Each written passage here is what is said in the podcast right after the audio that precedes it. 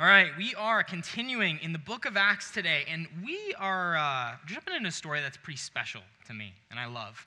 I uh, usually on on uh, Sundays I'm our student director, so I'm with our students everywhere from fifth grade all the way through high school. And uh, Ricardo's out today, so I get the shot to talk to you guys about the Word of God, which I'm excited about. But this text I love because during the week, my full time job and what I do is I'm on campus at ASU, and my goal and my mission is to talk to as many students as I can about Jesus. And to, for Christian students who are on campus, teach them how to articulate their own faith publicly.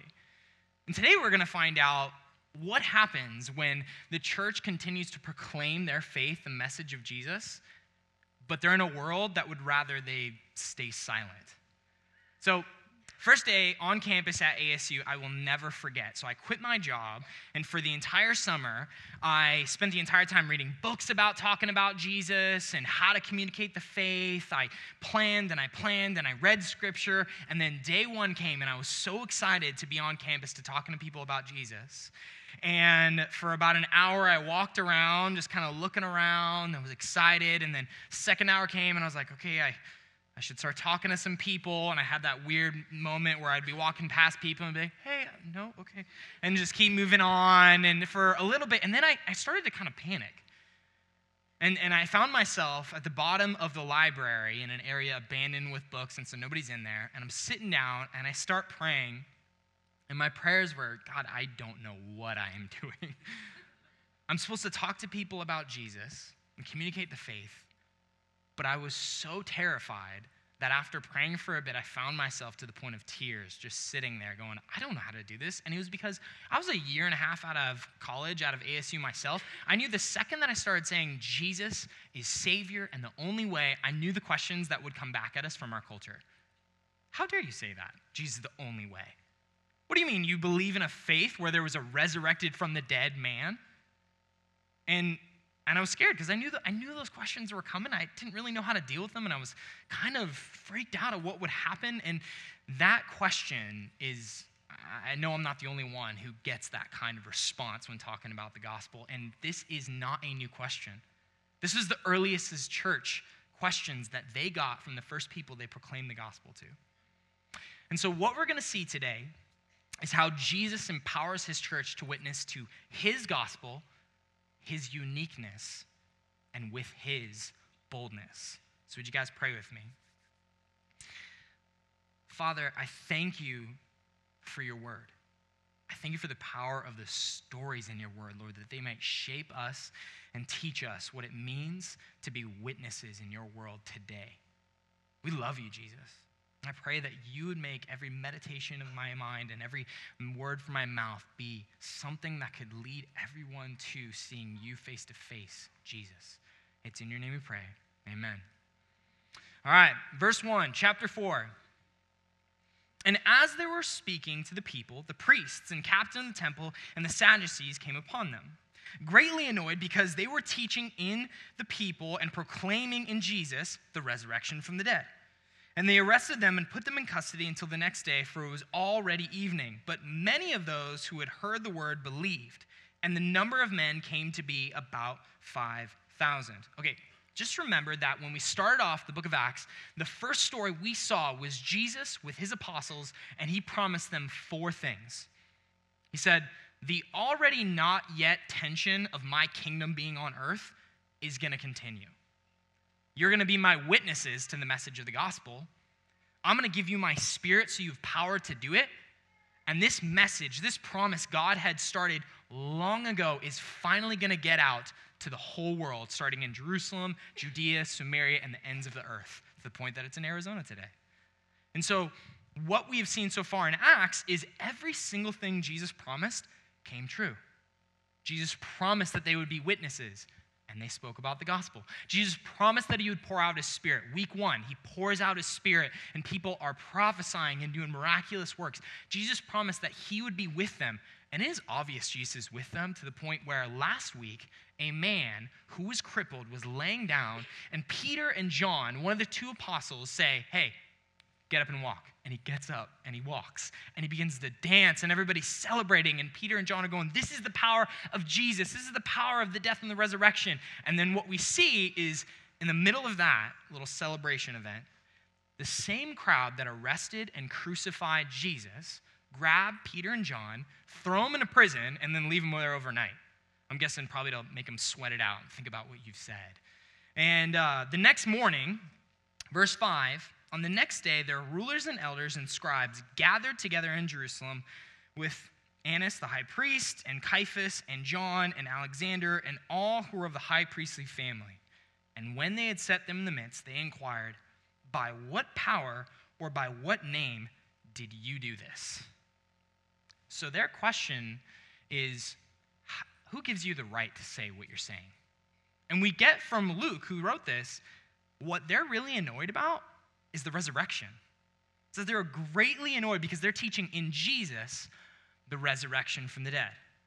Now, the Sadducees, we know so far in the Gospel of Luke, have a problem with the resurrection. They don't think it's a thing. But we can't read our culture into the Sadducees and think, oh, they don't believe in the resurrection because the resurrection doesn't fit into the scientific method and people don't resurrect from the dead. No, every good Jew back in the day knew that at the end of the world, God would resurrect the dead and what that meant is the kingdom of God had arrived. And what that meant is every ruler, reigner, and authority that was not a part of the kingdom of God would be overturned. Which was a problem for the Sadducees because they had it in really tight with the Roman authorities. So, for a message to start where they say Jesus is king and he is the resurrected Lord and the kingdom of God has come and Rome's not really in charge anymore, that's a problem for the Sadducees because they're gaining money from being in with the Romans. They're gaining power and they're gaining prestige. It would be the equivalent today of a rich evangelical kind of stepping back on a few clear things in scripture as far as caring for the poor and injustice and showing hospitality and talking about God's understanding and view of biblical sexuality, things that our culture does not like us talking about, and going, oh, we'll just kind of ignore those things because if I do speak about them, I could lose power, I could lose authority. And I mean, things as simple as people won't like me. And what we will see is the response that Peter and John give is empowered only by Jesus. So here's what they say. Verse 8 Then Peter, filled with the Holy Spirit, said to them, Rulers of the people and elders, if we're being examined today concerning a good deed done to a crippled man, by what means this man has been healed, let it be known to all of you and to all the people of Israel that it is by the name of Jesus Christ of Nazareth, whom you crucified, whom God raised from the dead. By him, this man is standing before you well. So, when Peter stands up in the middle of the same crowd that crucified Jesus, I mean, these are the guys in charge of arresting and crucifying Jesus. He's standing there, and it says that the Holy Spirit filled him to speak, and he begins to speak in what comes out of his mouth the historical event of the cross and the resurrection.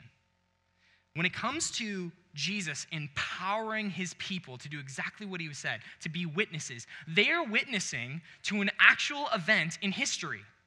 Peter's not going, hey, uh, let me tell you about a new theological idea, or here's a new self help program, or here's how you can get your life better. Peter stands up and goes, you know what?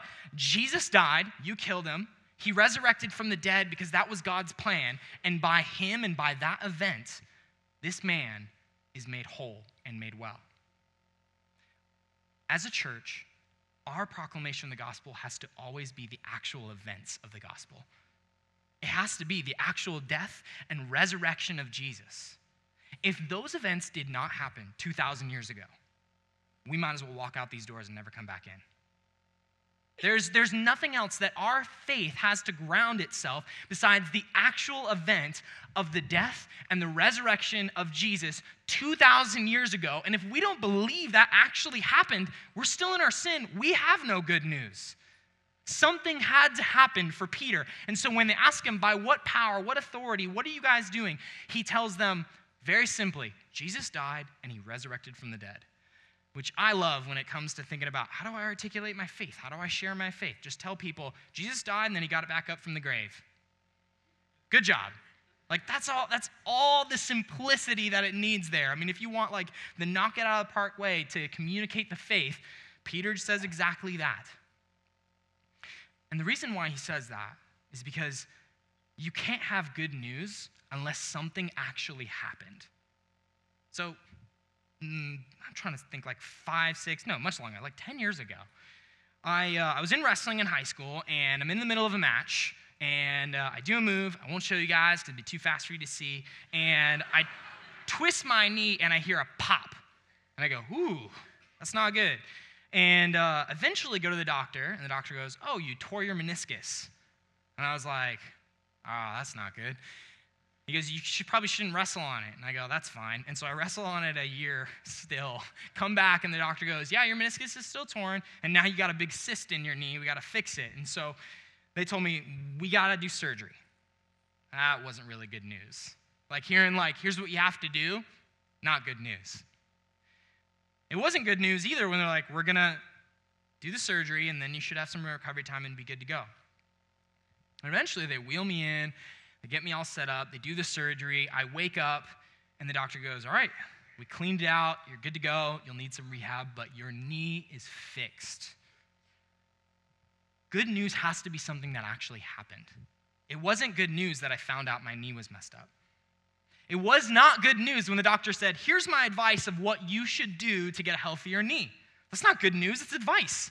The good news was when the actual event that my knee was fixed and my knee was healed. And for Peter, something had to happen for it to be good news. When I was going through this and I was thinking about this, I began to ask, I get it. Peter and John are saying Jesus died and resurrected because they saw Jesus die and resurrect from the dead. How do we claim a historical death and resurrection when we weren't there? You ever thought about that? I, I, was thinking about that all the time while I was reading through this. Like, how do we proclaim and stand upon really saying something happened 2,000 years ago which we never saw? The same way that Peter did. He goes, You want evidence? Look at the man standing right here. He is made whole, he is made well. Peter understands the gospel as a rehumanization event. God's goal in history is to make us more human again because sin tarnishes, messes up so much that we are less human because of it. And you want to know how we can stand on the resurrection as actual event?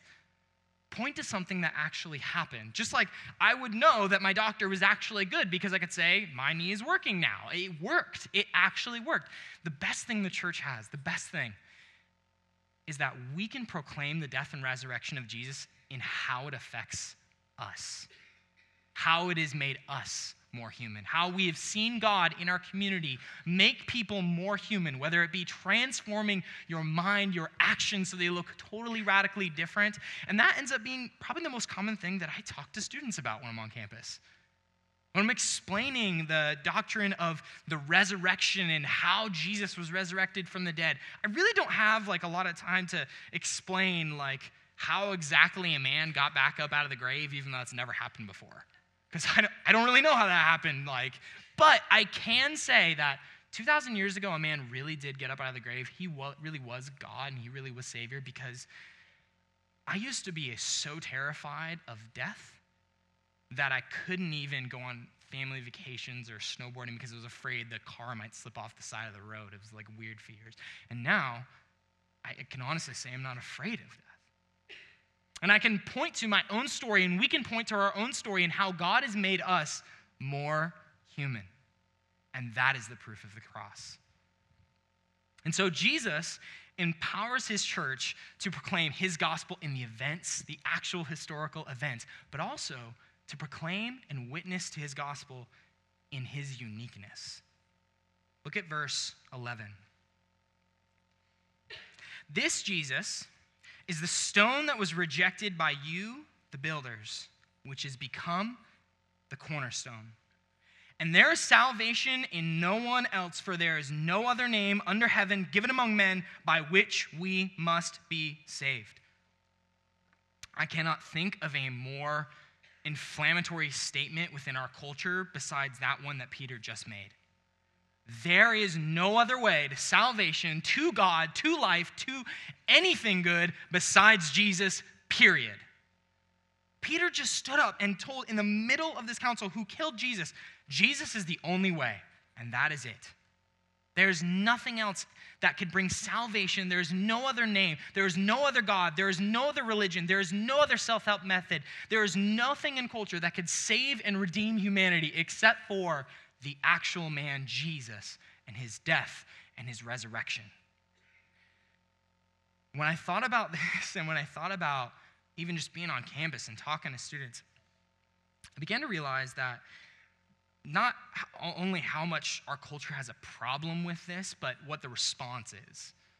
Like, isn't that a little arrogant to claim your religion and only your religion is the only one that actually works?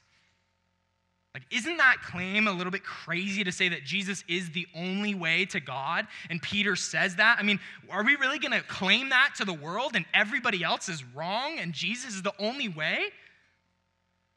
What our culture usually says and I would articulate somewhere along the lines is kind of universalism. Like all paths, all roads lead to God, which sounds really nice. Honestly, like, I mean, I began to ask myself, like, if God is love and he really does love his world, how is it more loving for him to make one path to him instead of multiple? And what I began to realize is that universalism kind of communicates it like this God is on top of a mountain and the mountain is very high. And every human in humanity wants to be near God. And so we begin to climb the mountain and we begin to journey to the top of the mountain to reach God. And you know what? If you start on the north side with Christianity, good for you, make it to the top. If you start on the east side and you start with Buddhism, good for you, make it to the top. If you go with Islam, if you go with any other religion in the world, you know what? They're just other sides to the mountain. We're all going to the same God and we're going to get there somehow at the top. Which again, sounds really nice. Except the picture that is painted in the scripture is that we, like the man who was healed right here, are laying down at the bottom of the mountain with crippled legs. We cannot climb to God. That would be great. It would be great if all roads led to salvation, all roads led to God, if it really truly was that we can make it ourselves and climb to God. But the Bible tells us we can't climb because we're paralyzed in our sin. We are laying down at the bottom of the mountain, dead, with legs that don't work, and we're not even looking for God.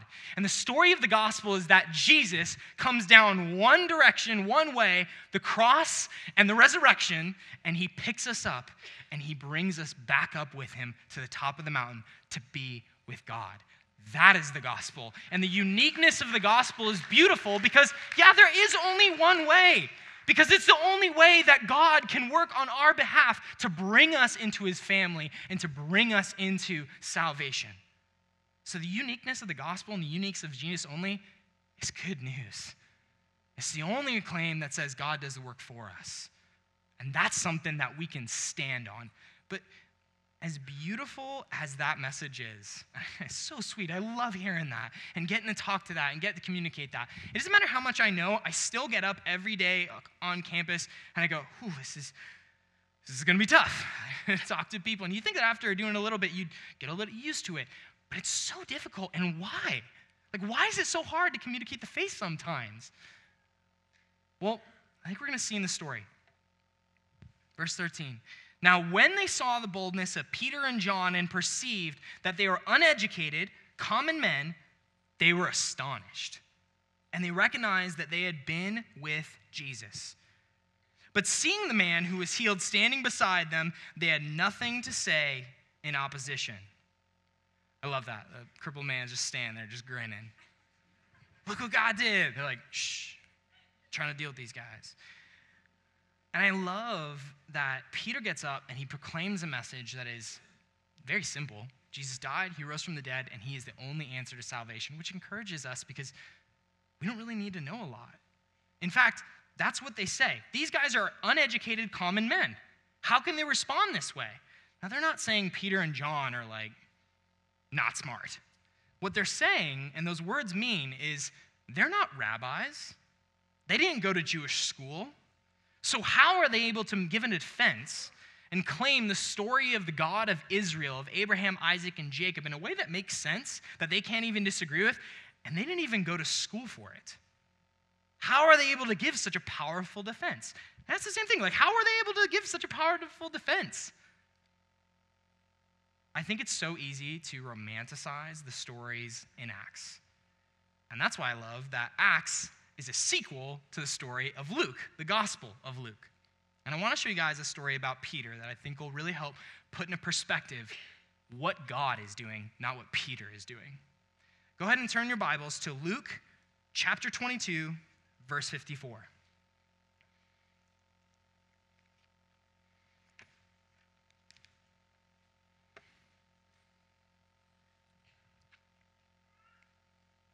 Then they seized him. That's Jesus. What's going on here?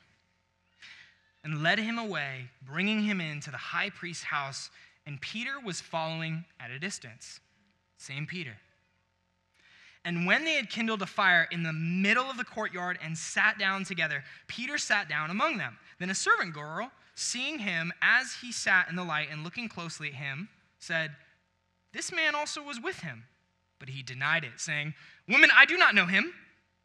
And a little later, someone else saw him and said, You are one of them. But Peter said, Man, I am not. And after an interval of about an hour, still another per- insisted, saying, Certainly this man was with him, for he too is a Galilean. But Peter said, Man, I do not know what you are talking about. And immediately while he was still speaking, the rooster crowed. And the Lord turned and looked at Peter. And Peter remembered the saying of the Lord, how he said to him, Before the rooster crows today, you're going to deny me three times. And he went out and he wept bitterly. This is the same Peter in the story of Acts. And I love that. Because it's easy to romanticize these stories in the book of Acts, but it is very clear from the beginning of Acts that the only person working mightily in Acts is Jesus. He is the power. His spirit is the power that is making the church do what they could not do apart from him. Here's Peter denying Jesus to his face in front of a little servant girl. Like, she, she can't, like, arrest him or do anything. He's like, no, I don't know Jesus at all. And then they lock eyes, and Peter weeps, just weeps bitterly. How does Peter find the power to stand up in the same council that killed Jesus and say, You killed Jesus, he resurrected from the dead. He is the only way to salvation, and that's all I need to say. Because the Holy Spirit made him new. Jesus empowers his church to proclaim his witness with his own boldness. Even Jesus' boldness and power came from the Holy Spirit. And in love, Jesus promises his church at the beginning of Acts, I'm going to give you the power to be a witness. And then we see, like we have been seeing over and over and over again in Acts, what Jesus promised, he's going to do. And he does. And Peter stands up and gives a defense, and it's not in his eloquence. He's not educated in the rabbi tradition. And I don't think it's even really his charismatic abilities or his energy. I think he just sits there and goes, This is what I saw, this is what I know and I'm just going to say it. I think my favorite story of all time on campus these last few years has been one of a student named Ian. It is because in this story, every time I think about it, it constantly reminds me that when it comes to proclaiming Jesus, when it comes to proclaiming the news, the good news, we're just showing up and the Holy Spirit's doing his thing. So I'm on campus for a day and I'm trying to talk to random students as they go by, strike up conversations, and get them talking about God, and hoping that we can bring the conversation to be able to talk about Jesus. And it was just one of those days, which I have a lot, where I get to the end of it and I go, Does any of this even work? Like, is, is anybody even listening? Like, what is happening? And so I sit down and I'm pouting on this rock in the middle of like the park, and I don't want to talk to anybody. I'm like, God, I'm done. I'm quitting for the day. We'll try again tomorrow, I guess. And on walks this guy named Ian, and he goes, Hey, what are you doing? And I look up, and I'm like, What do you mean? No conversation prior to that. He goes, Oh, well, do you want to walk with me? And I go, Ah, oh, this is weird, but yeah. all right, God, I was just praying, so I'm not gonna, not gonna say no. So I get up and I start walking with Ian, and he goes, Hey, I've seen you on campus before talking to people. What do you do? And so I begin to tell him why I'm there and what I believe in. He's like, oh, that's cool. I'm a philosophy major. That's nice. And we just continue to talk and tell each other stories about each other's lives. And uh, I share the gospel with Ian. And he's like, oh, yeah, that's nice. Very cool. Anyways, man, um, I'll see you later. We exchange information and we begin to keep hanging out, just grabbing lunch on campus for maybe six or eight months. And over and over, I'm like prepared. I'm meeting with Ian and I'm telling him the gospel as best as I can. I'm like, yes, drop the hammer. This is going to be good. He is going to totally be like, I want to believe right now. And they'll be like, that's nice. No thanks, man. And anyways, let's keep talking. And then we just talk about life. And so over and over again, I'm like, all right, I, I don't know how to get through this guy. And, uh, and then he vanishes for a couple of months. I'm like, huh, I don't know what's going on there. And we finally hear from him. He's like, do you want to get lunch? And we meet. He's like, hey, man, I'm moving back home. And so I'm leaving school. I'm going to go back to Washington. I'm like, ah, man, okay, well. And I say, okay, man, this is my last shot to talk to you about Jesus, so uh, I'll just give it to you straight. What you believe about the world is wrong. Jesus died for your sins, and you need to trust in him. And he goes, okay, I'm in. and, and I'm standing there, I'm like, uh, what do you mean you're in? He's like, I'm in. I, I want to I wanna do it, man. I want to be, I wanna believe in God. What do we do next? I go, I, I, uh, I don't really know. I didn't get this far. I didn't, wasn't thinking about that at all. And so I go, Ian, do you know how to pray? And he's like, no. I'm like, okay, well, let's go for a walk. I'll teach you how to pray. And so out flows this beautiful prayer. And I'm like standing here going, what is going on? And uh, story gets better. So then we're standing there, and he goes, "So uh, I heard you talk about baptism before. How do we do that? Can we, can we, can I get baptized?" I'm like, "Yeah, man. We just need water." He's like, "Cool. Let's do, let's do right now."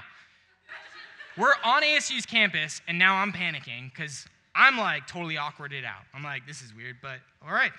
And he goes, "Yeah." Well, I was like, "Well, let me call some friends. Maybe we can get some people in on this, or we could do it as a community." He's like, "No, I want to get baptized right now. My car is packed." And I just want to talk to you one last time before I left. And then I'm going to Washington. I want to start my new life. And uh, I was sitting there going, this is totally weird. And like, I'm kind of scared right now. But I was thinking to myself, I don't want to be the guy that said no to baptizing someone. and so he goes, So we just need water. Yeah, we just need water. Well, there's like a fountain at the front of ASU. All right. And so we walk up to the front of the fountain and I dunk him, and people walking by are like, and I, and I mean, and I'm not like, I'm not like Peter here boldly going like, you see what God is doing? I'm just like, I don't know. And I walk him back to his apartment and he says goodbye and leaves. And I walk away and I'm going, wow, God, like, I didn't do anything. Like, I said, Jesus died for your sins, and then you did the rest, I guess.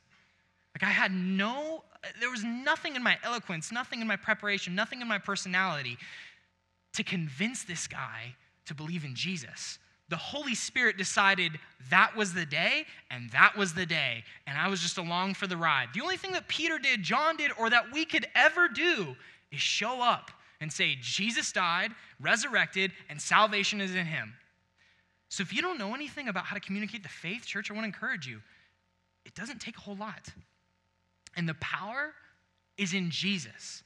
I think why it's so hard for us to communicate the faith sometimes is two things, very real. One, Jesus said the already not yet of the kingdom is still going to be there. Like there's going to be this battle between God's kingdom and the world that we live in today where there's tension. And sometimes you're going to communicate the gospel and look at what happens here. They see a miracle and they go, not buying it.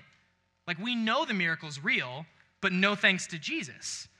So sometimes we are going to find that that's exactly what's going to happen. And I think the only response that we can have is what Peter had. And so, pick up again in verse 15. But when they commanded them to leave the council, they conferred with one another, saying, What shall we do to these men? For a notable sign has been done among them and it is evident to all the inhabitants of Jerusalem, and we cannot deny it. But in order that it might not spread no further among the people, let us warn them to speak no more in anyone's name. So they called them in, charged them not to speak to each other in the name of Jesus. But Peter and John answered them Whether it's right in the sight of God to listen to you rather than God, you must judge. for we cannot but speak of what we have seen and heard. And when they further threatened them, they let them go, finding no way to punish them because of the people. For all were praising God for what had happened. For the man on whom the sign of healing was performed was more than 40 years old. And you've got this response that is so hard hearted and so much unbelief. And if anybody should be able to convince someone, it's Peter who hung out with Jesus. And yet, part of God's plan actually is that even through rejection, his gospel is going to spread. We don't know what God is doing in his kingdom when we announce the gospel. Sometimes it is just going to get a rejection. But like Peter and like John, their response is hey, we are witnesses. Like a witness, like in a courtroom. Like you put your hand on a Bible and you say, I solemnly swear to tell the truth, the whole truth, and nothing but the truth, so help you God. They're not giving opinions on what they think about everything. They're just saying, I saw this and I heard this. And that is all the church is called to. That's beautiful because it lifts off so much pressure from us. Because I think one of the reasons it's so hard to communicate the faith is we do it in a pressure sales kind of environment. Like, I have to make something happen with this person, and we don't communicate our faith out of the grace of our faith, knowing that I can't add anything to the love and the gospel that has been given to me in Jesus. Now, before we close, I want to give you guys a little spoiler alert end of Acts. The end of Acts, we'll continue there, and we'll be there in about a year, is going to, no, seriously, it's going to be a year. So, 28 chapters of these almighty stories where God is working and fulfilling his promises in Jesus. And then you get to the 28th chapter, and it's talking about this guy named Paul, and this story just drops off. And then you go to the last page, and you're like, where's the rest? And it's because when Luke wrote the gospel, he did not want us to look at it and say, wow, look what God did back then.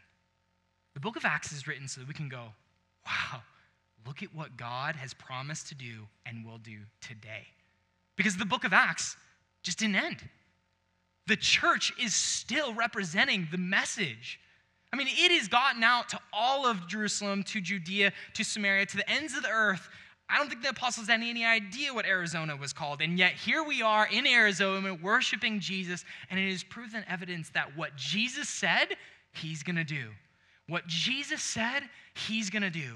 And so we can take grace as we go out today and just say the gospel as short, as simple, as sweet as it is, and we don't have to make anything happen.